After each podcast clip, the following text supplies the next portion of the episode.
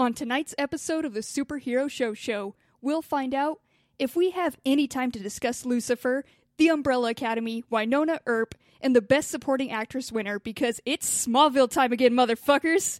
All that and more on the all new Superhero Show Show.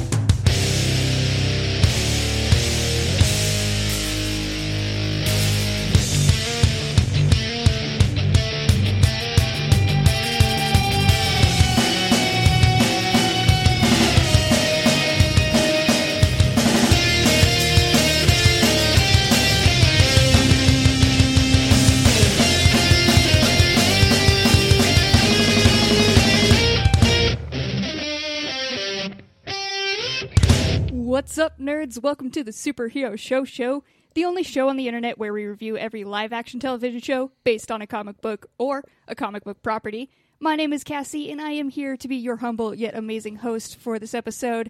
And I'm here to just guide us through this land of comic book TV. To make sure that I look better, though, and help me out, I've brought some friends along. So, here with me, as always, is my good friend Ryan. Now, when you say uh, make you look better, do you mean because we have so Mike and I have so much information about comic books and comic book TV, or do you mean like physically? Because our I, am going to say I've already seen Mike. I know you haven't bring him out, brought him out, but uh, our hair is fucking stellar tonight, and just standing in between us, Cassie, you look phenomenal. But it's mostly our hair. Wow, that was actually like I meant it in a crueler way in that like by comparison I would look better next to you guys. But like you guys do have the info and your hair is looking on point, which I do appreciate the comment also to me. So now I feel like an asshole. So yes, th- exactly what you said, Ryan. Thank you. Yeah, it's when a group of sixes stands next to each other so they look like tens. Yeah, Like one hundred percent. It's that group power. It's the Also, power of that's. Mike. I'm here. Yeah, I, I was hearing everything from behind the curtain. I decided to just walk out. I had things to contribute. Yeah, no, I appreciate that you take initiative, and that's so good of you. Rating Also- people numerically is dead, right? Like that doesn't happen anymore. Yeah, for sure. But I feel like you can rate people numerically, like voices. Like uh, for a podcast form, I feel like we could rate each other numerically on our voices. I agree, and I would like to do that. Each other, uh, I would Who say let's that guy? let's not numerically rate each other. Uh, let's uh, like the MPAA rate each other, right? Okay, So I would say that I'm a fucking rock and roll PG thirteen guy. you're allowed to say fuck once. You just did it, Uh, and yeah. you show a nipple every once in a while. and I will show a nipple every once in a while, and that's kind of my thing. And please don't steal it, Mike. You are uh, obviously rated R um, Thank you. for racism, and then I would say that Cassie bounces back and forth between G and NC seventeen. Yeah, it's in the 80s when it was crazy. It's like, here's a G rated movie. Yeah, they did say the N word, and you saw way too many genitalia. so it depends on if it, you're watching it in the 80s, it's still G rated. But if you're watching it now, you're like, no kid should watch this kid's movie. Why in movies like Bambi would like a skunk, a rabbit, and a deer all have a conversation, and then at the end of the scene they would all stand up and just wave their genitalia around? Like it was, You know why? Walt, Walt Disney had a strong influence during that time. and he was like, I've seen animals do this. We're going to put it in. This is basically Nat Geo. He was teaching the children, essentially, is what all he was doing. Cassie, I have a question. Fuck, this Yeah. might be for Mike too. Cassie, do you remember something called clamshells? Mike, do you remember No. like if you had Bambi and it was in a What Ariel would clamshell? Do you know what that means? No, as far as like VHS oh, marketing oh, goes. The giant, thick, like puffy plastic that would open up. Not That the is normal it, cardboard. yeah. Yeah. Okay. Cassie, do you remember any of that at all? I do know that. I just didn't know like that was the name. But yeah, there was still like I had all of the like all my Rugrat DVDs were in those. I remember opening those up for sure. It- your DVDs were in clamshells. Man. yeah, They're I just was getting super high scratched tech. and bouncing around because she just shoved them in, into VHS clamshells. I just wanted to be like a hipster kid. I was trying to start it early back then, and uh, nobody picked up on it. Nobody thought it was as cool as I did. Are you guys old enough to have to make that decision for either music or movies where you were like, my cases will go in the trash. I'm going to put everything, all my discs in a binder, and I'm going to say goodbye to all of this plastic. Yeah, my uh, walls in my room in high school, I would tape the liner notes like all around, Oh, shit. and and then I'd have a fat binder of like 200 CDs.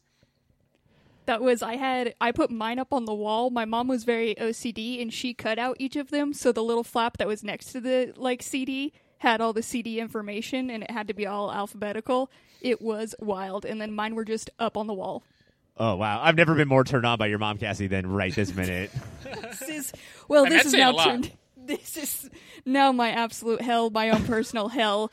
And speaking of hell for the main event tonight, I just got to cut this off. We are talking about the Lucifer Lucifer season five premiere, but before that, we're going to talk about some Smallville and the bullpens, and also some Shushie awards.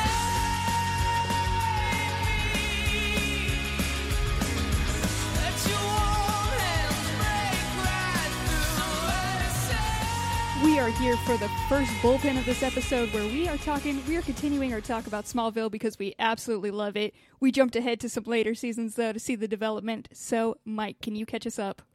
Certainly. In the back half of Smallville, there are more heroes and more Clarky angst as he teams up with a budding Justice League and doesn't want to think about all the memories going to homecoming will bring up from high school. Taste buds, I ask you this. How does Clark's evolution work from the early seasons we jump through, and can a television show ever tackle the amount of mythology from decades of comics successfully?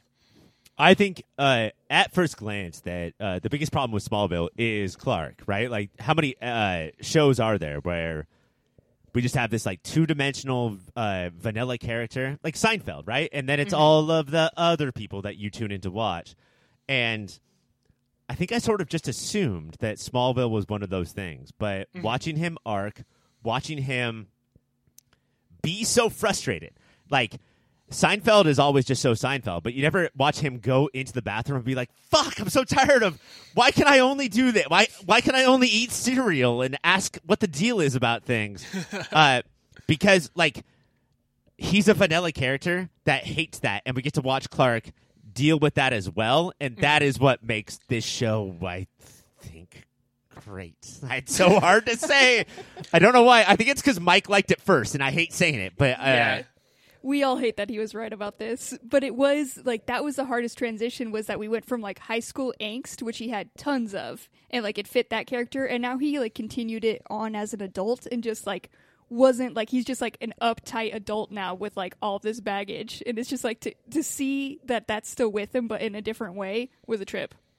Yeah, the, so the episodes we watched for review were um, episode 611, which is called Justice, and it's when they all team up. And we've met everybody individually at this point if you're actually watching the show. And then episodes 1004, which is called Homecoming, which I thought was a perfect show, perfect episode for us to watch because it's adult Clark dealing with high school, a bunch of stuff we watched last week.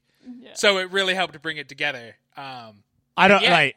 I, I I don't know if this is. Like, sorry to interrupt, but uh, this might be a perfect episode, not just to watch for Smallville, but of TV. Like in my top 100 episodes of all time, Homecoming of just like of saying, "Hey, I'm making a show, and I'm going to reflect on everything we've done, and reflect uh, like, and then think about the future, and then also do something in this hour." That was a tight motherfucking episode of TV. Uh, as a like Mike, you said, let's watch 716 which uh, is that was an extra, yeah, for the extras. which is uh, Lex's dad's death, and that was hardcore. And then uh, 1004, but that that homecoming episode, goddamn, goddamn. Yeah. So so let's dig into the homecoming one. So it's uh it is Clark and Lois's homecoming because she was enrolled at Smallville High for 23 days. Uh and it is obvious it is a huge deal to her because it's the only time she was an army brat, so it's the longest she was anywhere. And she's like, so many people are going to remember me because I'm Lois fucking Lane, and it's going to be a blast. And instead, everybody is slobbering Cl- Clark- Clark's knob, and he's confused because he was a loser in high school. Real quick, did uh, Clark Kent looks the same throughout this entire show, but did Yeah. Lois look very different? Do you guys know why? Is it eyebrows or something? I think it's it's eyebrows, clothes, hair. Because when we meet Lois, in which we did last week uh, in season four, I think she has like blonde highlights and pretty light brown hair, and then they try to make her more like the cartoon Superman Adventures Lois, where suddenly she's wearing pearls and has jet black hair. Pitch black hair, yeah. Especially in the future, like I was like, the Lois we have gotten to know in the show would laugh at what she's wearing currently. Oh yeah.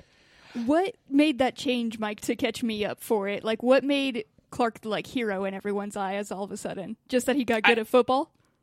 I, I think so. There's probably football, and I, I think they didn't do as blatantly. But there's an episode in Buffy where her the graduation episode of high school where everybody they give her a new award. It's like a golden umbrella, and like she thought she was very good at secret identity, and she, they're like, "We know you've been killing vampires and demons our entire high school career, and thank you so much for saving all of our lives." And so I think there was a dashes of that is like they all kind of know Clark helped them from the meteor freaks their entire high school run.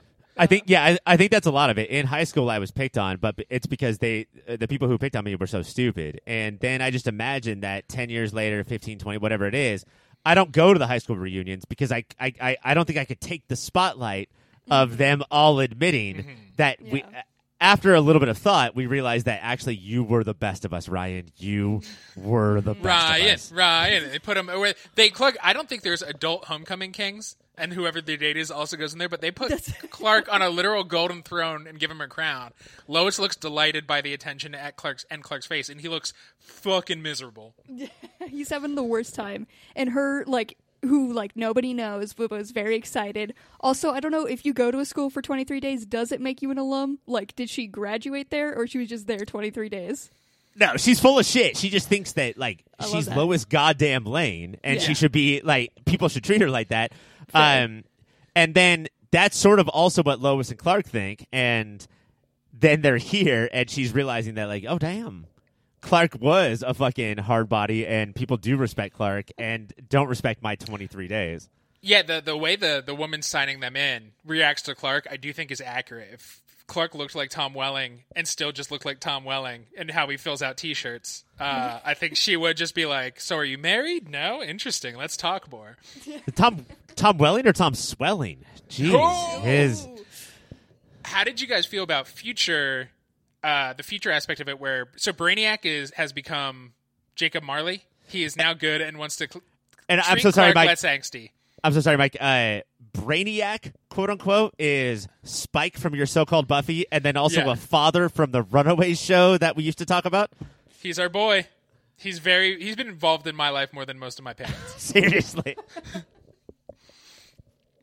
Uh, and so yeah, now he's good, and he straight up is doing Christmas Carol, and Clark fucks it up because he doesn't trust him and jumps into the future, and we get to see that. How do you? How does the show tackle like real Superman mythology there? good. I think. I, I I thought it was good. I think that Homecoming did a really good job of. Hey, just for one night, can we put the what the comic books tell us to do to the side a little bit?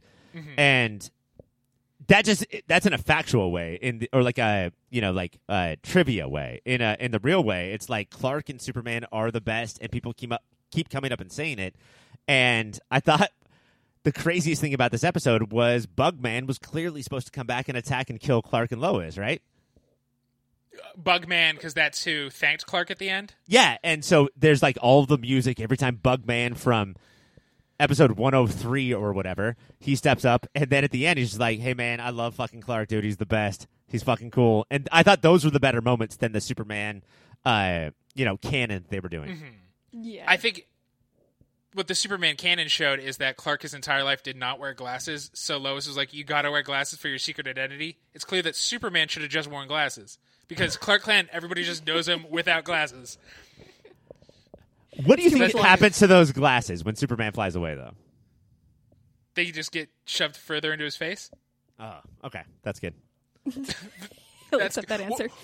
What I do like is it does feel like the writers got sick of writing angsty Clark because he's just like all the times I've failed people and all these things, and it was an episode saying "shut up, move on, be a hero," and now we can just get the him actually doing that instead of having to naturally go through all those little moments. He's just like, "Nope, you're right, I'm awesome, let's move on." Yeah, it feels like one of those episodes where if like I had been watching it up to that full point, like I would have been screaming in joy at the fact that they were doing this because it feels like it must have been so draining to like finally get this break had to be so good. And I love that they just threw it out there. We're like, just get over yourself. i think that too cassie i would have had that same reaction but instead we were forced to fucking skip around and we weren't able to watch the entire series because of this madman who forced us to do all of this This I could have just said, "Let's start a new podcast." and now I hate the show.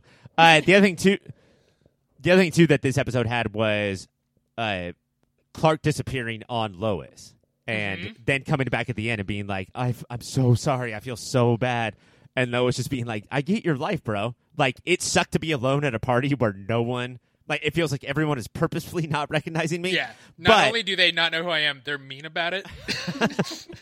Uh, but no, I get how like you have to go do shit, and I, I felt like it was a good lead into the finale of why Lois may not want to marry Clark. Mm-hmm. And yeah, oh, the finale of the whole show. Right. Gotcha, because you watched that as well. I did. Yes. overachiever. Uh, let's go back to six and eleven. So we're rewinding a bit. Uh, this is Justice. How did you guys? I assume this is the first time you met Cyborg, Aquaman, and Arrow of this world. Oh, and Impulse. I thought the whole cyborg thing was recent. So DC Cyborg has been DC's fetch for decades now. Yes. They've been trying to make Cyborg work forever, and that's crazy.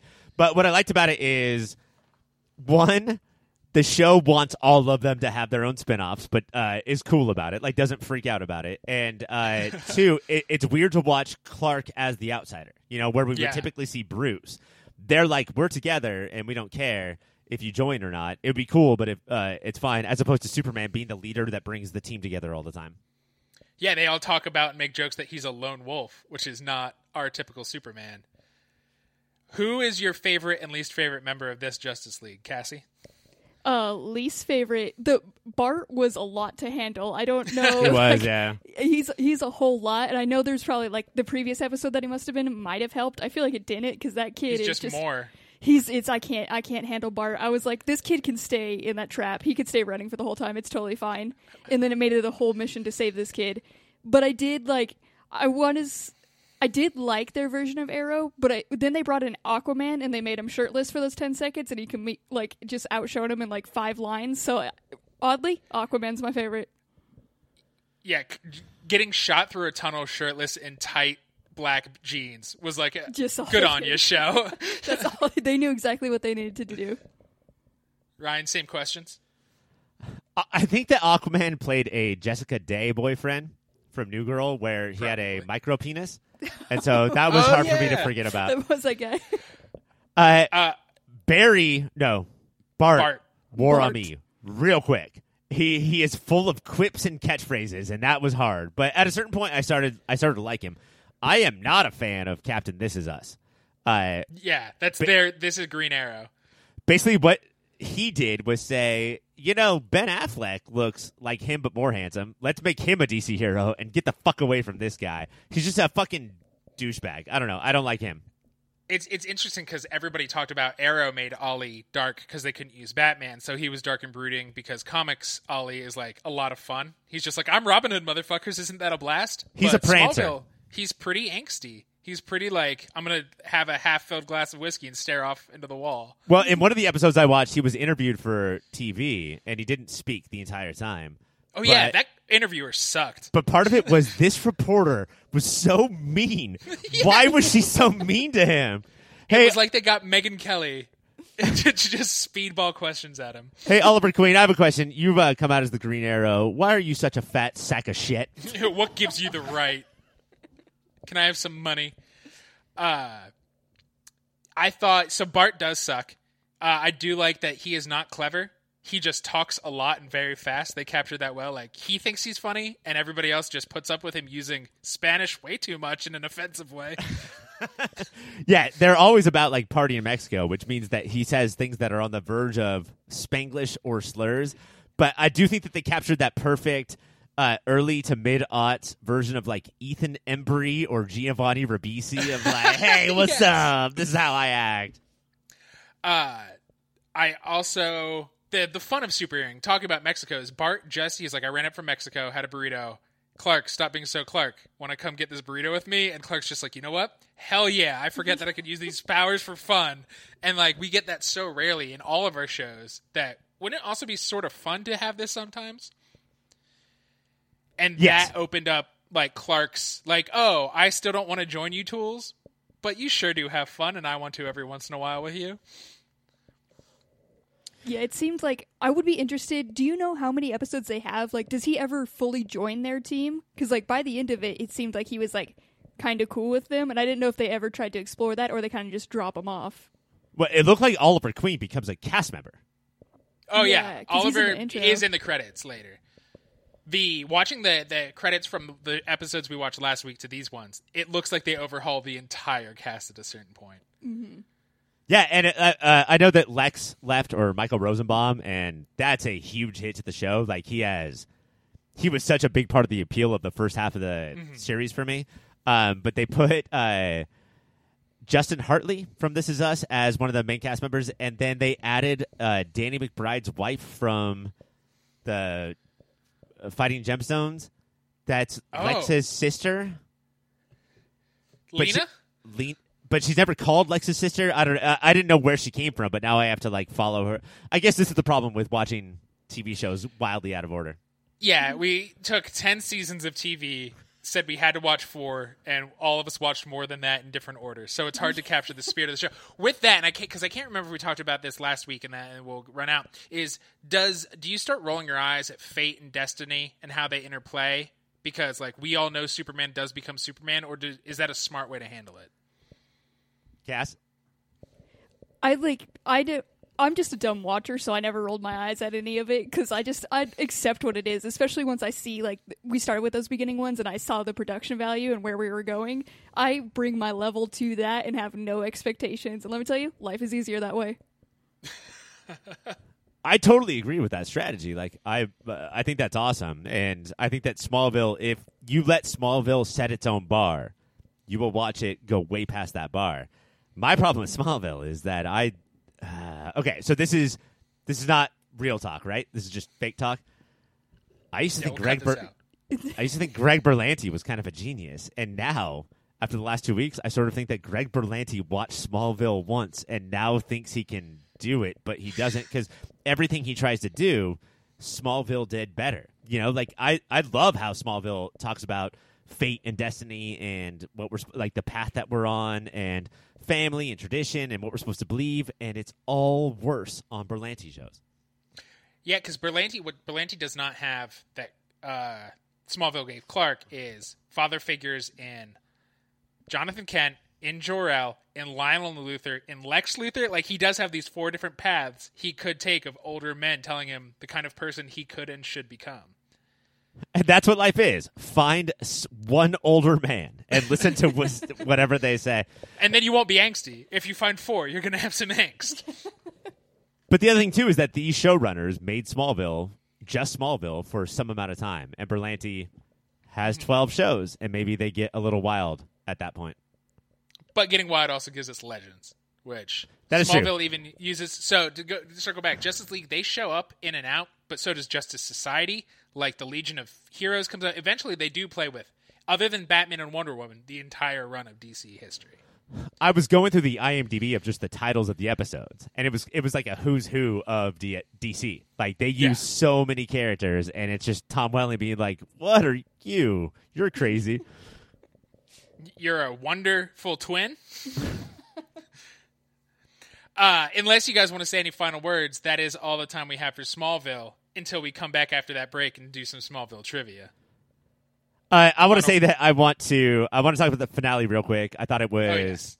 um for only watching like eight episodes during a ten year run. I cannot believe how satisfying the uh, finale was.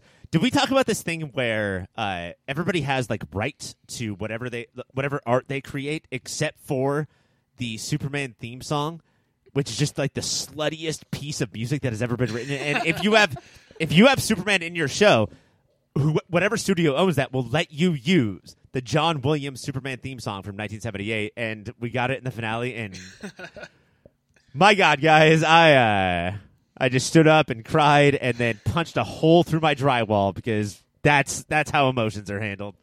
Is that just the power of that theme song? Yeah, and I mean like everything that had happened, but uh, the thing that like separates, I think, Superman b- uh, from Batman after watching Smallville is that everybody who takes on Batman wants to disregard everything that came before it, and everybody who takes on Clark Kent wants to appreciate all of it at the same time. And by having John Williams use this theme, and by uh, you know so much of the stuff that happened in Smallville, it's just like every time we do a Superman story, we're uh, creating a world for the future and celebrating what had come before. And Is that the issue with Snyder's Superman? Let's saying there's just one issue. well, yeah, I mean, like he's a side character in a franchise that should have him as the like the pillar of character and excellence. So yeah, like Snyder hates Superman. I think that's clear. But I do not think that these showrunners do. I think that they're very interested in Clark Kent, and it shows. And and Cassie, I don't know how how did you used to feel about Superman, and has Smallville changed that? It's changed it completely because I never like I never really cared about Superman because I always went to just the movies and they tried to do so many reboots of it. Like I, it was one uh, like a title that I just gave up on and was never fully interested. But now like this version of Superman, like super into. I'm currently like working through the seasons because it's just like it sucked me in completely. It's like everything I wanted. Nice. Yeah, and I'll repeat what I said last week because I love making Mike happy and sad at the same time. I'm giving up on Buffy for a while. I'm taking a break on Buffy and I'm going through Smallville. Like mm. Man.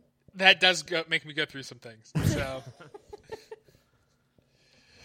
Uh, let's take a break. I'm not giving the reins back to Cassie yet, and when we come back, I'm gonna quiz you all. It is the second bullpen of three of this show, and I'm still not letting Cassie take control because I'm still gonna make us talk about Smallville. And we're I'll take control. A very special guest. Do you want to welcome our very special guest, Ryan? Yes. Cassie, thank you so much for being here tonight. That is No, so Yeah, it is such an honor. Thank you. I love hanging out with you guys. You're not a special guest. You're the goddamn host of the show, That's right. Even better. Thank you for that respect. but not the host of this part. Well, okay. Ryan, give, give us a build. Let, let's go around the horn. Everybody, let's say one fact about our very special guest, starting with Ryan. All right. Um, if you think mom's spaghetti is your favorite type of spaghetti, wait till you eat thigh spaghetti. Coming from our special guest. Cassie. Uh, this person is a monster, both bodily and in spirit and physical form. Everything about her, absolute monster. Okay. You both did take what I was going to say about her, so I'll just go with uh you might know her from the Unnatural 20s or any of our year-end shows. Please. give McKenna is here. Oh my God, McKenna is here. Oh. the other one, Katelynn. Thank you for being here. Uh, thanks for having me. I'm glad you made that weird sound because I said give it up like Yeah. there's a studio audience who was Yeah. applauding. they all did applaud. right. Can't hear them, but they're doing that right now. Let's stop fucking around. Katelynn's here because she has also been watching Smallville on her own damn time, I guess. Well, no, we do have to talk about the fact that Katelynn was not on the show today because we talked about episodes from the back half of the uh, the series, and she was not willing to spoil anything Yes. and did not watch those shows. Like, Yeah. Katelynn, are you that hooked right now?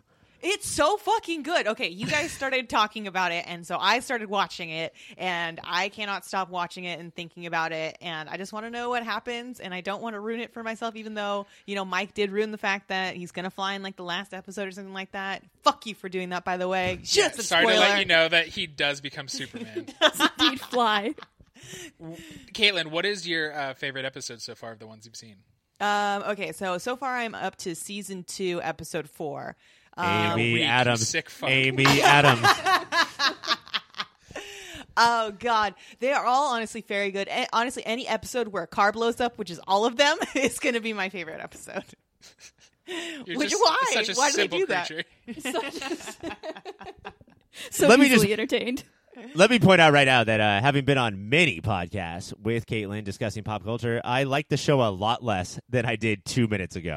Uh, it's obviously a stupid show that I will never watch again. Well, I want to know, based on the, the, the random amount of episodes each of you have watched, how much information you have retained, which is why we're doing trivia. The rules are simple. The game is hard. I ask a question. You say your name. You ring in. You get a point. Any questions? Can we Nope. say our name before you're done reading the question? You may not. Okay. Important, ready. important fact. All right, fully ready. All right. Let's kick it off with question the first. What other comic property does the Luthor Mansion show up in? Ryan, Ryan? uh, Gotham Central. No. The Luthor Mansion from this show. There's no Gotham Central TV show yet. Oh, I see. Uh, Ryan, Okay, Ryan? uh, the uh, the Taylor Swift video uh, where she's in that mansion with that boy, and they're They- just. They've not made a comic book based on that yet. uh, somebody has, one person has, and I hope for you to read it soon. Uh, Cassie or Katelynn, do you want to try this? Another comic? Okay, nope. It's a The comic Flash. property.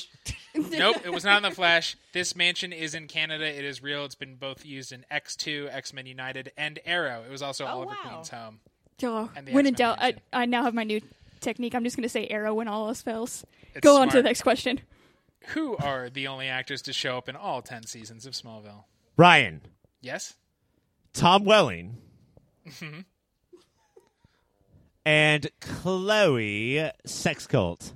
Yeah, you. I was gonna say you could just say character names. That is true. You are correct. Even though she gets demoted from the credits at a certain point, she is still in every single season. Oh my god. Wild. Are you uh are you keeping track of these points? I am. Okay. Because I got. I, I got one right there. You did get one there, Very proud of you, Ryan. but you reminded me you got one, so you just lost it. Shit. My How did baby Tom boy. Welling feel about Clark? Ryan. Cassie. Wow. Ryan. uh, marched around. We talked about this last week. Marched around the set, screaming, like slapping himself in the face, saying, "Like idiot, Clark, why would you do this stupid thing?" Clark is so stupid. For years, it did not stop. It was throughout the whole run of the show, which is delightful. For the the whole run, he was it really the whole run?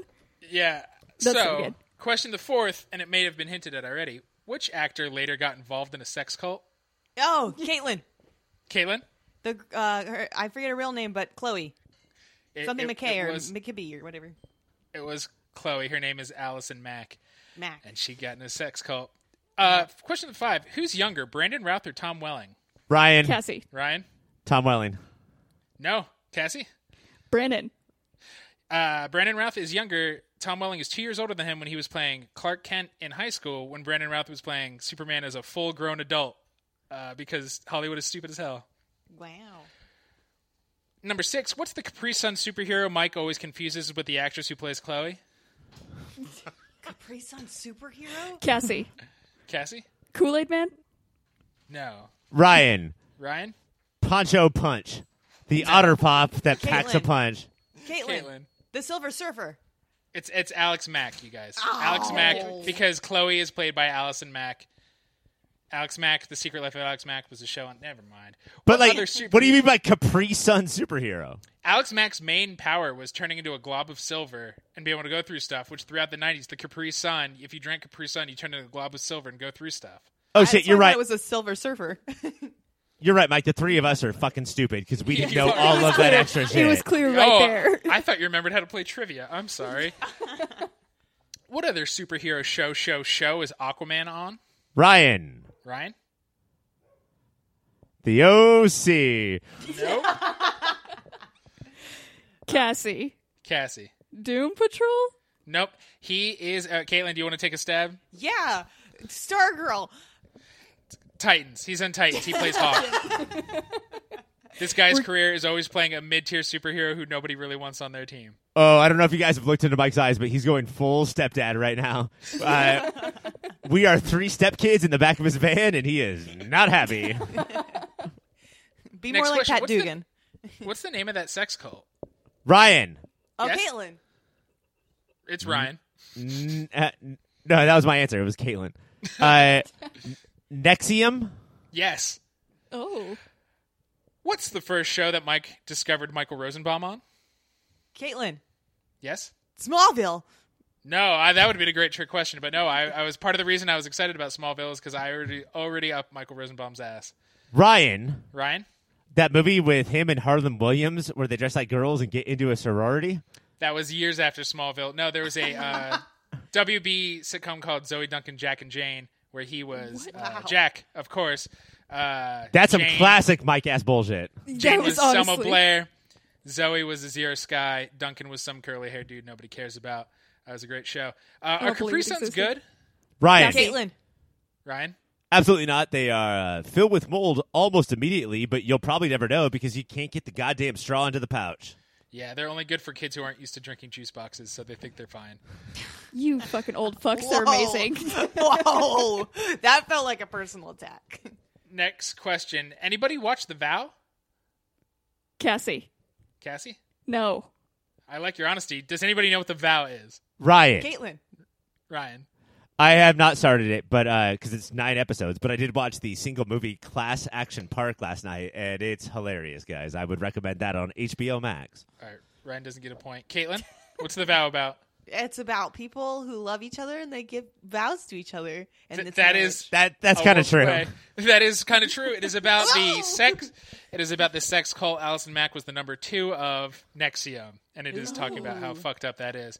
Uh, okay, number twelve. What was the beverage Mike enjoyed as an adult when he'd come home from army almost every day to watch Smallville with roommates? Caitlin. Ryan, Caitlin, Capri Sun. that's a, such a good. but no, Ryan, Ryan, you who? no, Oh my gosh, Cassie, Cassie. Mountain Dew, Code Red. No, it, it, it, it was that's the closest. It was Dr. Pepper and Sailor Jerry in a big gulp. Uh, and your final question was Mike depressed? Ryan. Ryan? Uh, for a little bit until the doctor and the sailor hit his brain, and then he was not depressed anymore. Uh, that's yeah, true story. I would come from from an army at three because you can just fuck off early, uh, and my roommate would have a big gulp filled with that, and we would just watch as many Smallvilles as we can while staying sober. A big gulp. That is, Yep. I've never heard somebody walking into a home and then being more homeless than that at the exact same time. Uh, that is trivia, and it does. I'm going to tally the points. It does look like Caitlin won. Congratulations, special guest Caitlin. What do Thank I you all for playing. You get to maybe be on trivia again someday. Wow. Cassie, I guess I'll hand the reins of the show back to you. All right, yeah. Bye, Caitlin. That's the end of your time here. Thanks for joining us. Ouch. Uh, coming up next, we're going to talk about the main event, which is Lucifer. On the season 5 premiere of Lucifer, we're seeing how everyone is dealing with life after Lucifer's decision to go back down to hell. And by dealing, I mean avoiding. The detective and Maze are keeping busy by solving crimes together during the day and clubbing by night. Amenadiel has taken over Lux while also doing some freelance crime fighting on the side. Dan has gotten deeply into essential oils, and Lucifer is getting a taste of his old life, old life as he tries to solve the murder of his most recent hell attendee. Taste buds, I ask you, how are you liking the new dynamic and feel of this season with Lucifer being separated from the group? It's. I liked it because I love these characters to see where they're at. I just hope it doesn't go on for too long. I do want Lucifer to be back in the mix very soon. Yeah, and we definitely have to do that thing like we have to do all the time with shows like this. Of this is a comeback episode, right? Like this is not an episode episode. This is a let's reset and let's move on. And all of these people are doing terribly, and I felt it. I wish a little more happened with all the characters. Not necessarily with the case of the week because that never happens, but uh, th- this is what happens like when you take a long break from characters, and they're all so full of shit. Like that's what happens after breaks. Is like uh Chloe, Maze, Amenadiel, they're all so full of shit. And it was nice to like point that out and be like, you guys, you guys are fucking ki- kidding yourselves. Yeah, Dan is doing the best. Dan is the healthiest here, and to the point that several characters are going to him for advice, which means so much is wrong in the world. Uh, but I'm most upset with Amenadiel and Chloe because bitches, your parents, who cares that Lucifer's not in town right now, act like a goddamn parent. Oh, So for the little baby. They're bad people. They're Well, Chloe has Trixie, and she's still just getting shit faced with Maze every night. Uh, Trixie was like 24 when she was five, so I'm not worried about Trixie right now. they showed Trixie briefly, and sh that's a full grown adult. Like she's yeah, fine. she did spurt up. Uh, but Amenadiel does have a, a newborn, um, and so yeah, And a maybe. You, crazy baby mama. But like all of their decisions are based on Lucifer isn't here and I'm fine, or Lucifer isn't here and I am not fine. That is how like that. That is what controls all of their lives right now. I think the person who's probably the saddest is Ella, who thinks Lucy just moved to Florida, mm-hmm. but won't return any of her calls or texts, and it's very easy to do that from Florida. So yeah, they that would be the most heart like disheartening. That would be the saddest for sure. They straight up did the whole uh, "your pet didn't die; it went to a farm in Florida" thing with Ella, and she deals with it, and they don't even deal with it that great. Like Chloe's like, "Oh yeah, no, that definitely happened." Chloe is bad at like making people Lying? believe things. Yeah, Yeah. For a detective, she's bad at lying. Especially for a detective who's undercover in this episode, and she is bad undercover the whole time. Yeah, she's just like bumbling around. But uh, what Ella is the name of the uh, like forensic girl, right? Yeah. Since we talked about her, that she was kind of the aspect of this episode that like bugged me the most. Just the part where they kept like throwing in that like she's super attracted to bad boys because like it just seemed like a very forceful writing point to be like to build something up because like it didn't feel like it needed to be there yet it was such a big part of this. I think they've hinted at that with her in the past, but it was like to remind everybody. But yeah, they Oh. reminded it too much, and then she's with the obvious murderer or Yeah. the guy, like right, like It's hard to remember for me. Like they might have built this stuff up before. I don't remember, but there was a lot of the whole time. Like I'm gonna be alone forever, or if I'm not alone, it's with the worst person. And then at the end, she is post coitus, looking in her mirror, crying, saying, "Oh my god, what have I done?" And then the douchiest, most villainous person steps up behind her and says, "Like, what'd you think of that, baby? Good sex?" She's like, Yep, that's "Uh, when people cry and look in the mirror. It's because it was great sex. And he's the guy who was running the illegal poker game. the yes? poker game." Yeah, Yeah, it was Yeah. that guy. Yeah. But there is like they did have I was excited to like come back to these characters. So I watched probably like I think the first 3 seasons. So this is me coming back. I missed the mo- last one that was on Netflix. So for me I was like super excited to see the, these characters come back. And I was excited for the team up of um, Chloe and Maze because that's two super badasses. But on this one, it just hurts so much because you could tell they aren't fine. So like, I would love to see that duo when they are like healed. But yeah, like I wonder if they're gonna they're they're gonna be able to be fine and then hang out before Lucifer gets back, Comes. and that's that's not gonna happen. What's gonna happen is Lucifer's gonna come back, and then that's gonna make them both fine. Uh, but they're not, and they've been fighting it, and in different and weird ways, in unhealthy ways, and the show is just not gonna take the time to have them figure like figure themselves out. You know, like Lucifer is gonna come back and be like, "Here's where you all should be." With that, I get that. Like, so Maze is they're both trying to force her to become Lucifer. She's now like the demon bounty hunter who helps solve all the crimes, but they're also partying. And then at a certain point, Maze tries to also take Lucifer's romantic role in the, in the partnership. Uh, do you guys buy it? Did the show sell it enough? Does it seem stupid as hell? I have that question written down, and that's a good question. I don't because I wrote it down. Um, I think that Maze is always Maze always acts out like Maze always flails, but also did she get vibes? It, I, I I don't know. I think that like what it seems like to me is that if two people are falling from a tree and they don't know when they're going to land, hold on to each other, and then at least you're not alone. That's what it feels like, as opposed to literal romantic love. I would say. Right. Yeah, that's how it felt to me. Is it was just like a a last ditch like she didn't know how to feel. Yeah, I, I bought it as like a desperate person, and it was a desperate act, but not as like a real thing. For sure. And it's interesting too because uh, Maze is always like stab, kiss. I don't care. I'm gonna do something right now. Mm-hmm. And then Chloe's like, should I stab? Should I kiss? I don't know. I'm gonna spend ten episodes thinking about it. And so that dynamic also was interesting. Of like, mm-hmm. maybe maybe Chloe does want it, but we won't know for ten episodes. Right. And then the show gets canceled. What a bummer. well, we do. It's confirmed that we get like two more seasons, right? So this one is like mm-hmm. the pre whatever, right before the final. But, we're in the uh, first half of the fifth, and then we're gonna get a second half of the fifth, and then we're gonna get a sixth. Okay. All right. Cool. Okay, right- okay. Okay. okay, cool, cool, cool, cool. But um, so do we get?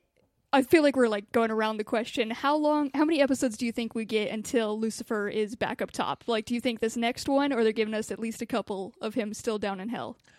Well, I thought we did it right. Like we're done. Like uh, Chloe was in danger, and he came back and solved the No, crime. And Ryan. Ryan. Because then we flash back to hell, and Lucifer's still there, just Wha- standing there with that dude. Uh, I I was so excited. Like I really like got out of my seat when I thought that like he rushed back to Earth to save Chloe in an action scene. He was like, "Chloe's in an action scene. I love action scenes," uh, and that is not the case. But I don't.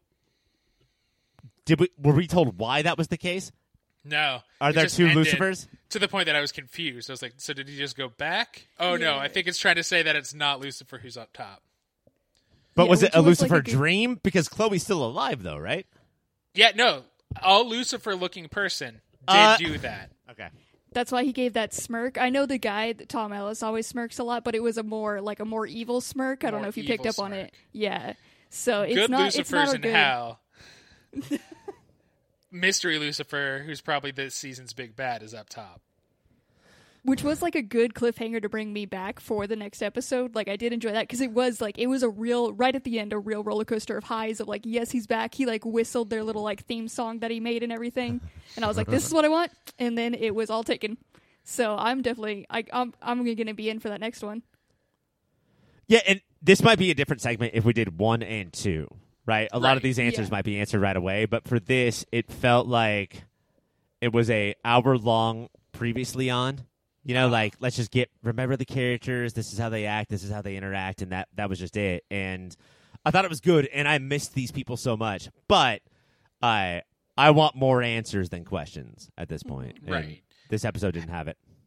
How did you guys feel about the case of the week that was all in hell? Oh, so we want to skip past the poker. Yeah, yeah. Poker I, murder? I- let's. I, I wanted to talk about Lucifer in the Lucifer segment. Well, okay. I guess he's made his where he's going.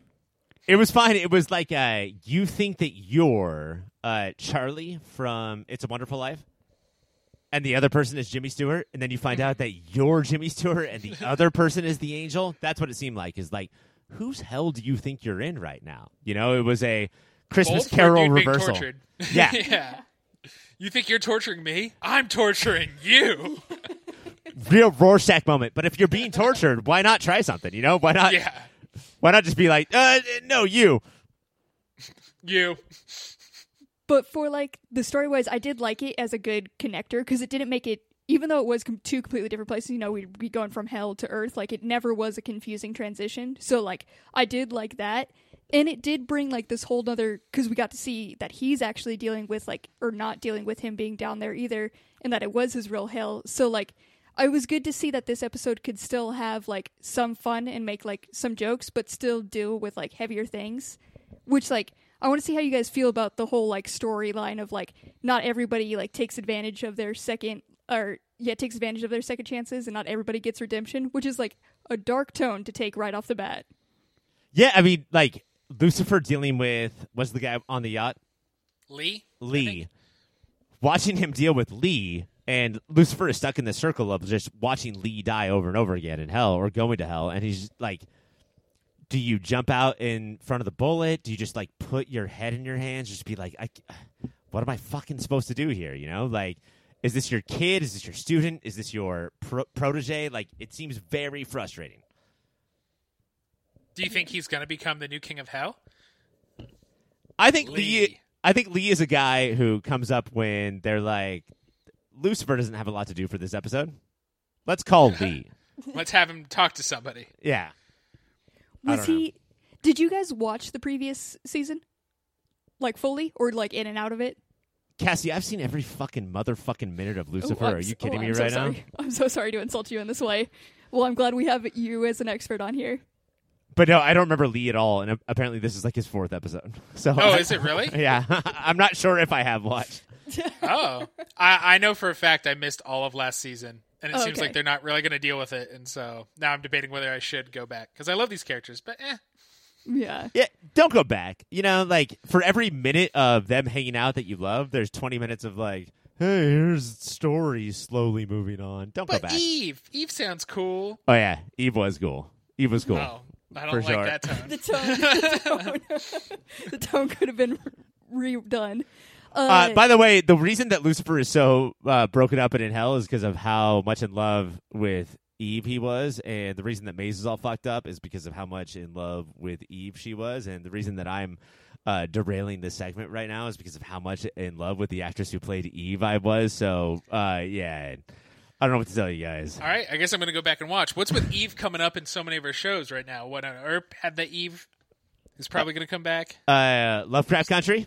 Lovecraft Country has the Eve going on. Yeah, it's just in it's in the wind. Fuck Adam, all about Eve.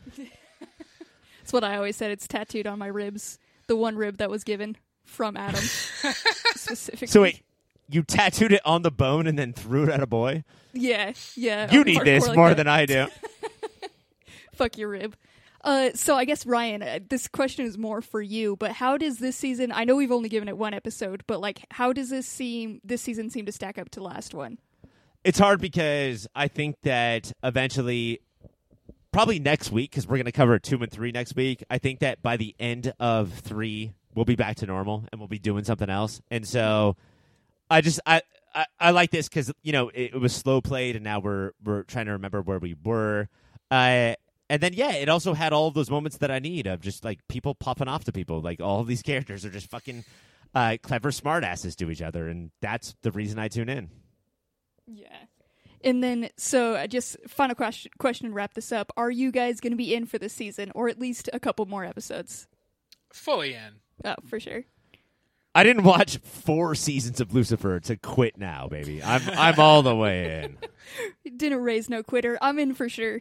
It is on Netflix. You can watch it whenever, but you should watch it week by week with us. Uh, coming up next, another bullpen.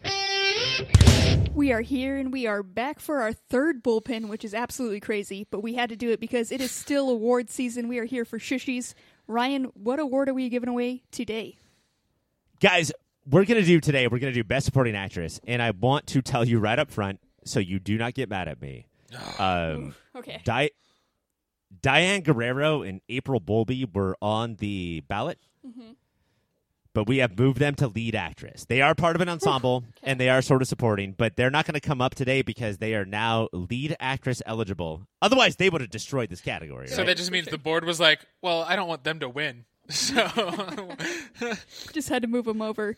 But it's good thing you're giving us these memos because these have saved you a couple of times, Ryan, to full on anarchy in the studio. Mike, I'm going to go to you first with this first nomination. It's from Legends of Tomorrow. It's Tala Ashe. I don't think Zari had that much to do this season, but she did have those few episodes where she played new Zari, who's a fashionista, and old Zari, who's the love of our mutual life. So that's why she's on here. is She did double duty and crushed both of them. That's like I knew she was like big to you guys, but when I came to her, it was this fashionista. And just in the one episode where I watched her, where she I had got the introduction to fashionista Zari, and like I first wasn't into her, and by the end she had me. So that's how I knew she was like really good, and I was I accepted your guys' love for her at that point too. I mean, for Cassie to accept our love of anything, I think is absolutely incredible, right? Yeah. Uh, I, Mike, I do agree that uh, Zari 1.0 w- did not have a lot to do, but I think that Tala Ashe or Zari 2.0 was all over the season, and she was sort of designed for us to hate her, and I did not. Yeah, Again, the tone. I mean, the tone. she, she's so charismatic. I was gonna just talk over the tone. she's just uh, she's so charismatic that no matter what version of her, like her core goodness does come out, and and her and Behrad getting closer to each other, you really bought it from her. Like she arced, he stayed the same laid back, stony guy we love, but her arc and becoming more human was great. Her and Behrad like getting closer to each other, like about to kiss. And No, maybe this isn't tou- your Pornhub search. touch genitals, maybe Shut a it little down, bit. Ryan. Shut Do it that? down. What's the next Shut one? it down. Cassie, this is for you. The next nominee is Elizabeth Henstridge from Agents of S.H.I.E.L.D. This is Simmons. This is Simmons Mm-hmm. in now we have to tell her who Simmons is. this is l- let me tell you, acting phenomenal. Just She Took has away a British scene. accent, don't she? in the accent. She's the scientist. Mhm, so good and like she did good at science terms and like knew all of the points and the cues to hit. It was unreal. It's simply astonishing. Uh-huh. How's she on this fucking show, man? Do you ever just ask yourself that? Daily. Uh, if I were to ask myself that out loud, then Cassie would not let me talk for all of next week. So I'm not going to ask that. Uh, Mike, what if you were to talk about Elizabeth Henstridge this season? I mean, she's been an, the MVP, at least in our minds, for years, and I think it'd be very easy to do the "my brain is disappearing" uh, big or dumb or gross, and I think Lizzie like you do Henhan- every week on the podcast. Uh, I think Elizabeth Henstridge really walked that line and didn't go too dumb or saccharine because she's phenomenal. Fully agree. Right, Cassie? Shut up. I'll go to you, Cassie, for the next one. It's Madeline Petch from Riverdale. This is Cheryl. Mm-hmm. And Cassie, as you're talking about her performance, I'm going to look up her middle name because she should not be nominated for any award unless we say her middle name. Cassie, Yeah, go ahead. It absolutely has to happen. But like this, she has to be every year has to be given at least nominated for this award because she is one of them who like takes the scene no matter what. She can have a line and it will be like a moment of the week. It's just her delivery is insane. She knows the character so well, and her character Cheryl. Cheryl, she's an absolute badass. Has a bow and arrow. Doesn't give any fucks. Like you gotta respect it. Uh, she's doing uh, she's doing OC better than people on the OC, and she's doing Arrow better than people on Arrow. like I would say that's pretty impressive. Uh, Mike, her middle name is Grobbelaar. G R O How did we forget that? Oh, it's so G R O Do her parents hate her? Madeline Grobular Petch? G R O B B E L A A R. Mike, go ahead about Madeline Grobbelaar Petch. Is she from the Ukraine? What what, what is this name? Uh, I think the thing that you got to know about the Grobs is she does like she was supposed to be a side character villain, and then she is just so scene steely, so gravitating that they're like, "You're just one of the team now. Who cares? Like, please, you say our dialogue better than any other actor does." And the way that the scripts work is that uh, she is delivering lines where we should be rolling our eyes, being like, "Oh, you're trying to catch our attention." You know, like, "Oh, I get it. You want to be our favorite." But the way that she handles them, I, I get this nomination. Yeah. I really do. Uh, Mike, this one's for you to start with. Uh, with four episodes into the award year, it's Dominic Provost Chalky who plays Waverly Earp on Wynonna Earp. She mean- did it. Do you think that's partially just because we know what she can do, or do you think she is really earning it in these first four episodes? Oh yeah, like movie awards are like, what'd you do in that movie? But TV awards are like, I don't remember what you did, but I saw you six years ago, You're so I'll fucking nominate you right now. And yeah, she she's another one who delivers lines that should be cheeseball in a different way than the Grods, but that they are lame. But she injects so much Waverly-ness into a normal human line that it it makes it interesting, even if it's just like I had burgers last night. I think that's like kind of showing her cards here is like she's able to sell these cheesy lines, which we will always love. But then also she is just like this over the top character who knows her character so well and is just like is kind of where you get the sense that she is that person in real life and it's hard to see the line between the two. That's all I'm saying is that I think that she has made the show hers. Like the show is her house, and I think that she does it with magic. Guys, is she a wizard of Waverly's Place? She definitely is. Uh, thank you for asking. I also like. I think it's easy to forget what a bummer of a character she was in the first season of Wynonna Earp, where she was just like a high school cheerleader. Like she was definitely out of college age, but she still was a high school cheerleader and did not age. And then eventually they're like, "What if she was interesting at all?" And then the actress was like, "Oh, thank God, I can stop being in a coma for my scenes. I'm taking it." And then one step further, what if she was to d- redefine lesbian sex on television for all of time? And there are more people to compete with that. I don't know why. Uh, your final nominee, Cassie, is Jean Smart from Watchmen, who played uh, Lori. Yeah, this is like again when we bring in Watchmen, we're like bringing in another caliber of actors, and she is just another like scene stealer because there were those the scenes where she I will always remember like her going into the booth and like just telling jokes to Doctor Manhattan. Mm-hmm. Like those scenes are just so unreal, and it's again this simple concept where like it could fall so flat, but she brings it home in every way. She's unreal. Cassie, I'm glad you brought up a real scene because I was going to quiz you on if you knew who Jean Smart actually was. or. But so I'm Look Why? trying. this, Good job. Why can't we just have a good show with friends? Why are you always like, oh, Cassie, I bet you don't know what the fourth word she said in the first sentence of that No, scene. just who Just the that actually- character is in the show. It's That's a the fair first one she knew, Ryan. Well, I'm gonna give you a little bit of a hint, Mike, as how uh, like how nominations work. If somebody got nominated, I bet Cassie knows who they are. Let's just Yeah. Remember that think, for the future. Except I failed on the earlier one. Thank you for having my back, yeah, Ryan. all but I five got nominated. I have proved directly a couple minutes ago that that is not true. Well, Elizabeth Henstridge got nominated because Cassie will uh, be up late at night walking past me and Mike's cot, and she hears from me and Mike's cot, mm, Elizabeth Henstridge. Mm. Uh, but yeah, Mike, tell me about Jean Smart. Jean Smart is. I, I feel like I only got to know her in the last handful of years, but has probably been crushing acting for decades, and injects like this barbed anger into everything she does, but also that is very charismatic to watch. And her as older Lori makes almost too much sense. Now that's the actress Jean Smart, but where do you go to buy cheap blue denim pants? Lee's. Asked and answered. All right. so uh, we have uh, Tala Ashe from Legends of Tomorrow, Elizabeth Henstridge from Agents of S.H.I.E.L.D., Madeline Petch, Madeline Grada Bagard. Her blog. Gr- Grobbelaar Petch from Riverdale, Dominique Provost-Chalkley from Wynonna Earp, Earp, and Jean Smart from Watchmen. Mike, who's winning this? I, I think it's got to be the smart, I The would. smart choice? Cassie, smart what do you choice. It's it's got to be the smart choice. All right, and your winner for Best Supporting Actress, Shushie of Jump to roll, jump to roll, jump to roll, 2020 jump to roll. is...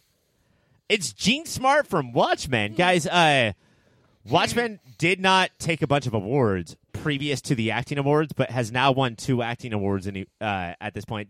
Does this make Regina King a shoe in? Yes. Yeah, probably. I mean, all of Jean Smart's best scenes were with Regina King, right? Like, Yeah.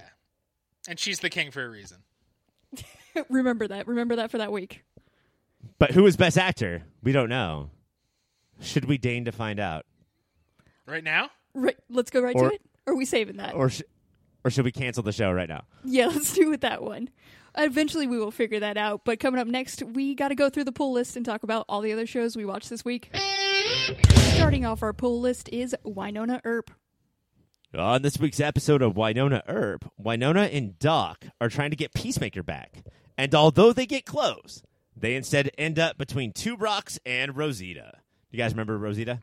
Was she Doc's wife? No, that No. was. That was somebody else. Kate. It was it was like one of I think it, it might have been like Doc's like weird vampire fuck buddy or somebody. Bartender friend? Yes, that's Rosita. Meanwhile, Jeremy and Waves are trying to get the frog barf out of Haught. By the way, guys, before we started recording, I did uh, take a Mucinex, and I, although it pales in comparison to the amount of frog barf that is coming out of Haught's throat, uh, well, I like uh, tadpoles, I would say, instead of frogs. It's been a Did- rough night for me. Did you puke every time you try to tell somebody the truth? I did, yeah. to come out of you. But that's sort of normal. Everybody's like, "Hey, I got a question. Can you tell me the truth?" And then I just barf everywhere. Uh, meanwhile, Jeremy and Waves are trying to get the frog barf out of Haught, but Haught decides this can only end one way: having Jeremy drown Haught to death, while Nedley chants gibberish while wearing the head of a bear. Taste buds, I ask you this: Did you get all that? Because next week is part two of this two-part finale, and we are covering part two of the finale for the main event. So if you have any questions for me, you should ask them right now. It's a finale? It's a halfway season finale. COVID happened. We're gonna. Oh, man. we don't. They don't have any more episodes. This is it. We waited two and a half years for Wynonna, and then we get these six episodes, and that is it. Uh, yeah, so it's uh, Ha has a curse on her, and there's like three ways to get the curse off of her. And she decided, and the curse is every time she tries to tell the truth about the thing, she barfs frogs. And so I'm sorry, I, like- Mike. I asked you to ask a question. Did you watch the episode? Yeah, He has no questions, sir. All and right. me, I'm just making it like a conspiracy board. I'm trying to connect it all. I'll, I'll get there by the time I need to, for sure. And if not, I have you as the expert. I specifically said, uh, "Hey, I texted Mike. I have so much, so many like interesting and funny things to say. Please don't watch this episode of Wynonna Earp." And yet here we are, Mike. I didn't read that text. I don't read most of your texts. I didn't I- know I wasn't supposed to do my job this week. What are the three ways to get Haught back to normal? It's uh, drown her, dot dot dot to death. I don't remember the other two. what are the Uh, other two? Make her like a, a chili. You know, like witches are always like, "I have newt." Right, magic chili. But if they get the measurements wrong, she could die. Right. And then what's the third way? The third one's like uh, uh, sword to the head or something. I don't know, but uh, Haught will still not say. Do you guys hear a frog in somebody's Yeah, I throat? did while just we're- hear frog for sure. uh, Haught will not say why, like what she got in this transaction from the big bad of the season to get them out of uh, Eden or whatever she did. Right. Uh, I'm not even sure if it helped at all, but Haught owes, right? Like Haught Mhm. owes the dealer, and I don't know if she can pay for it or whatever, but this is this is it. It's it, it's no longer this half of the season. This first half of the season is no longer about beating the bad guy. It's about saving Haught. Right. And but Waverly doesn't actually want to. Waverly is annoying me in this episode. Why? Uh, being so Haught is also at times hypnotized and trying to kill people. And Waverly both doesn't want to actually try to save Haught, even though there's like three ways that are risky. But she keeps saying, "Well, you'll die if we don't try to save you." But I refuse to do any of the ways that might save you. Right. So Waverly is always on Sophie's choice mode. Uh, she's or like anti Sophie's choice. She's like, I'm gonna keep both my kids, so I'm gonna make it so I lose both of my kids. And then uh, Haught was going after Wynonna with a knife. Wynonna punched Hot in the face, and she started to yell at Wynonna. I did like it. Just made me so frustrated with Waverly. I was like, "There's crazy magic shit going on. You know that. Stop being a fucking butthead." And then Wynonna, when she was punching Haught, uh, said something that you've said to my wife many times: uh, "Grab a Kleenex, because gingers are gonna bleed. That's what you always say right before you punch me. And, And we I don't do. even have a reason We to do. punch you. Yeah, no, I'm not. I'm not like possessed or anything. Uh, the You just have that mouth on you. the flip side of the show, this episode was Wynonna and Doc uh, going after Peacemaker, and Wynonna realizing multiple times of like, I have to get Peacemaker back because that's when I had direction. Oh my god, I don't have direction. What do you do without direction? Yeah, it's it's that was her job, and the nun, the creep toward nun, is like, "What if you don't have to do that anymore?" And when I was like, "I don't have skills," like that's kind of the one thing I was good at. So, what do you mean by that? Basically, without Peacemaker, her only skill is telling an old, ugly nun that she's old and ugly and a Yeah. nun. Like that is really all she has. Uh, but yeah, it's like she wants to do that thing of like it's it's almost like I've graduated high school. I don't know what to do. Let me get back into high school. Let me find Peacemaker so I can go find another curse. And I don't know. It's kind of interesting. The other one that we have in this is that maybe the Earps weren't great. Maybe Yeah. that the Earps are as villainous as the Clantons were, and is your job to uh, continue your family's legacy of being a piece of shit, or betray your family and actually be a good person? Which I, I, I, see that around today in today's society. It's interesting, but not if the other family's descendants are also being pieces of shit and attacking you. That really Right. takes the nuance out of the, the scenario. So, regardless of uh, whether or not old Earps were bad, today's Clantons are very bad, and we should Yeah. definitely kill them. Yeah, They're zombifying people, including their own. Because even what what's the girl's name? Rachel, Rebecca? the the magistrate, the governess. No, Or- no, the the girl who like they kind of adopted. Oh yeah, Rachel. Rachel uh, is looking for her boyfriend and finds him as a zombie. It does Because does a hardcore horror move thing. Um, he puts his head on her right shoulder, and she turns around left as hard as she can, and she's like, "Is anybody there?" Ah, Rachel, so young and dumb. Well, Ryan, do you have a moment of the week?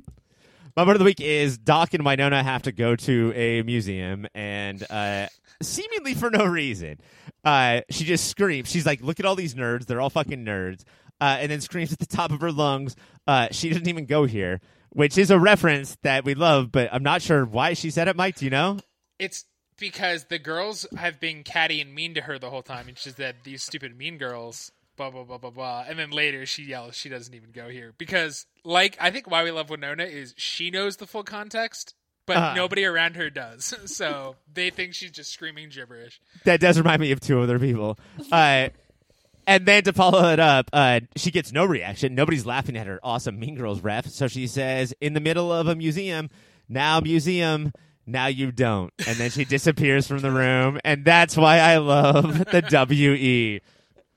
WE. Man, even just you saying it got me. It's fantastic. Mike, do you have a moment of the week? Uh, mine's also in the line because it's hard not to be. Uh, that there's a mystery fire started on the couch, and she assumes it's because Waverly and Haught were scissoring. Oh, shit, dude. and she's like, "Well, that's why they made lube," and everyone's like, "That's." You know, that's not what lube is. So yeah, it's that she thinks if you don't use lube, there will be sex fires. Is my What? moment of the week. you will burn down your house because of all of your dry genitalia rubbing sex. Jesus, show is Wynonna.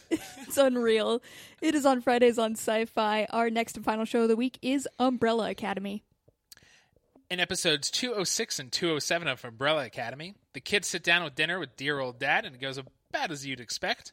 Meanwhile, the handler tells Five she'll help them all get back to a non apocalyptic 2019 if he kills the board of the Time Bureau. Taste buds ask you this Is it very silly, very Hargreaves, or very human that they all let personal 60s connections get in their way of heading back to their real timeline? I would I say don't know, very human is what I would like initially drawn to because it is like they are all just trying to live their lives and it's stuff that they're tied to. A lot of it's tied to just like love interest that they have there or kidnapping. So, you know, human stuff. the two types of human things. I I think I get it. Like my first reaction is, oh, Netflix, why make a four episode thing when you can make an eight episode thing and then just like everything is drawn out. But I get it. Like this is so much of the fiction that we've uh, encompassed is that you go to some other land and it's a new land and it's not your land, and then uh, in a week or so you're like, I will fight for this land to my death. You know, it becomes real very quickly. and it's for some of them it's been years. Allison has been married for years. She's been there for two.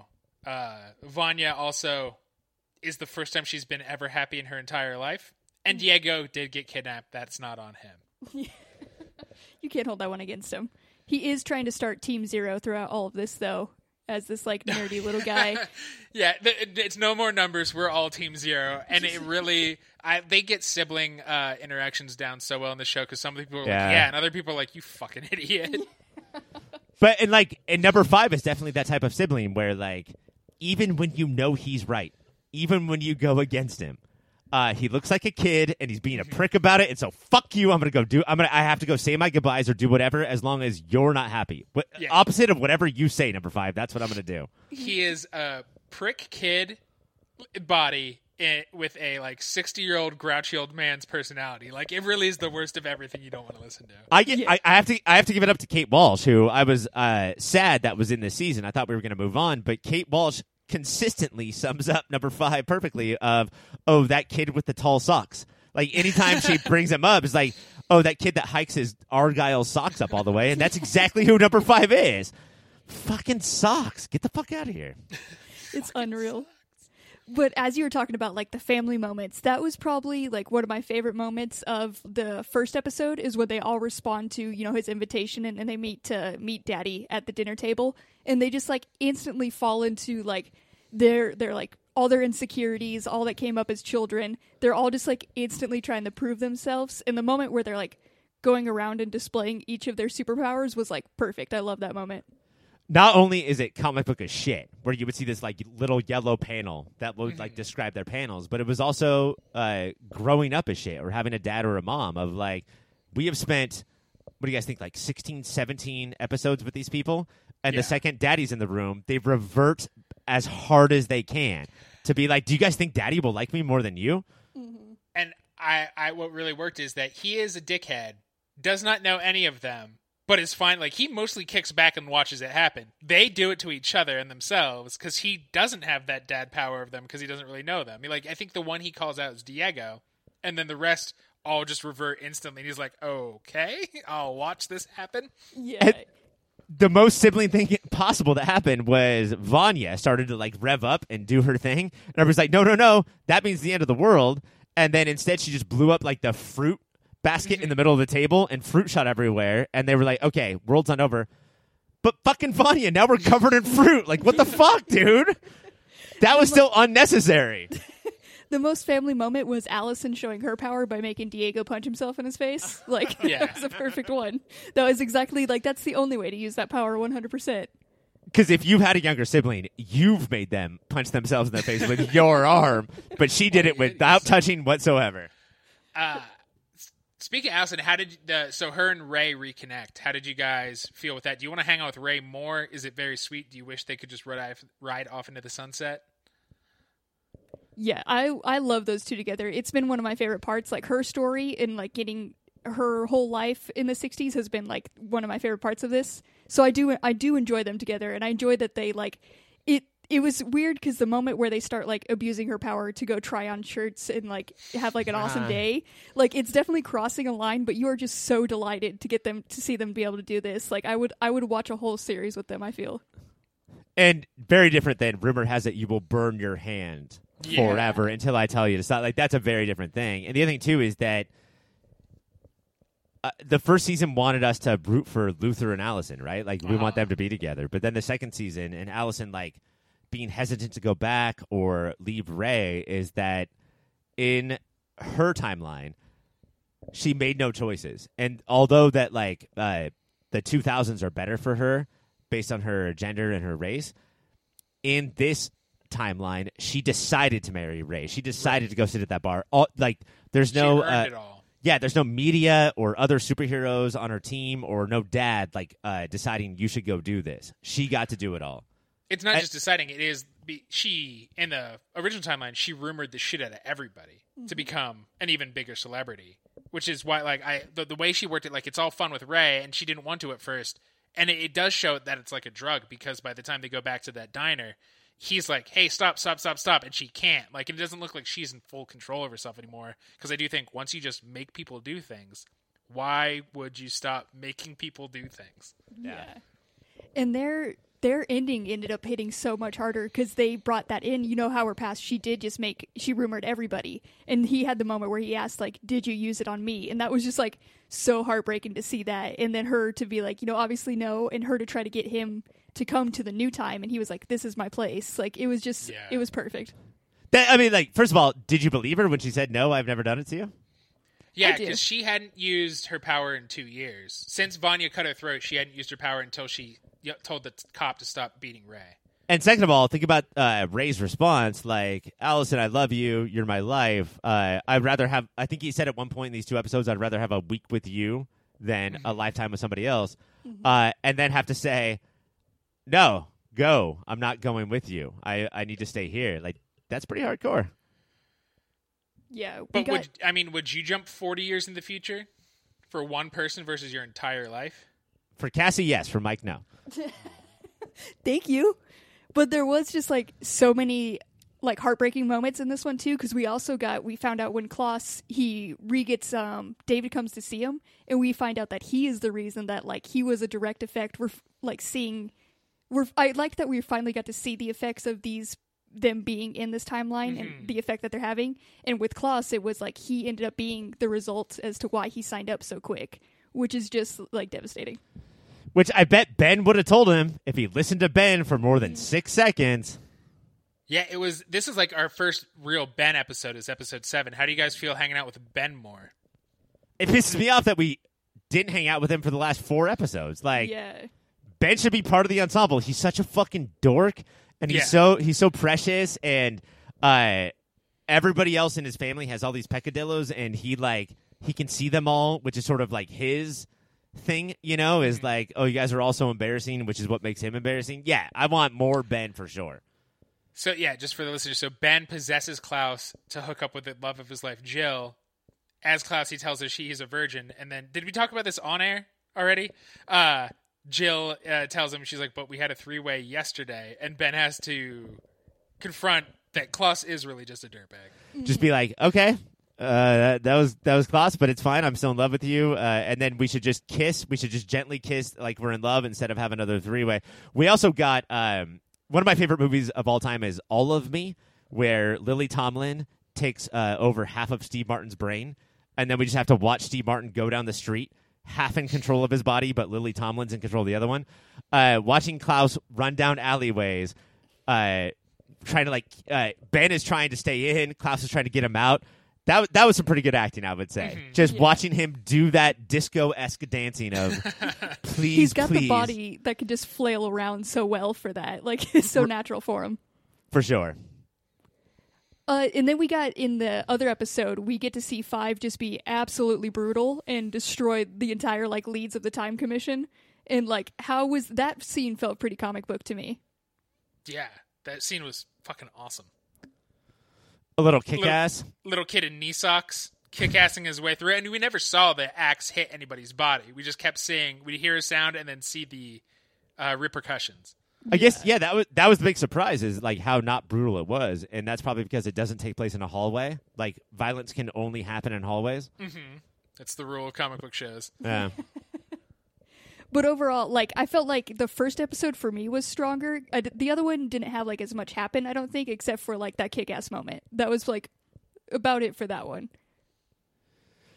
Well, I, I guess the issue with the second one that we watched, which is eight, seven, Six and seven. Seven, yeah. so seven was that uh, we had to deal with the family being frustrated with each other. The three that made it to the alley were frustrated with the other three, but we also knew why they were held up. So Right.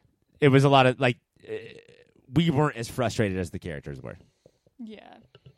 Well, we'll start to wrap this up. Ryan, do you have a moment of the week?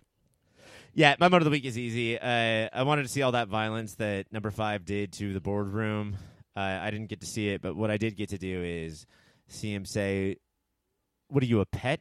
Pets are dogs. Pets are squirrels. Pets are lions or tigers. They're not fucking fish."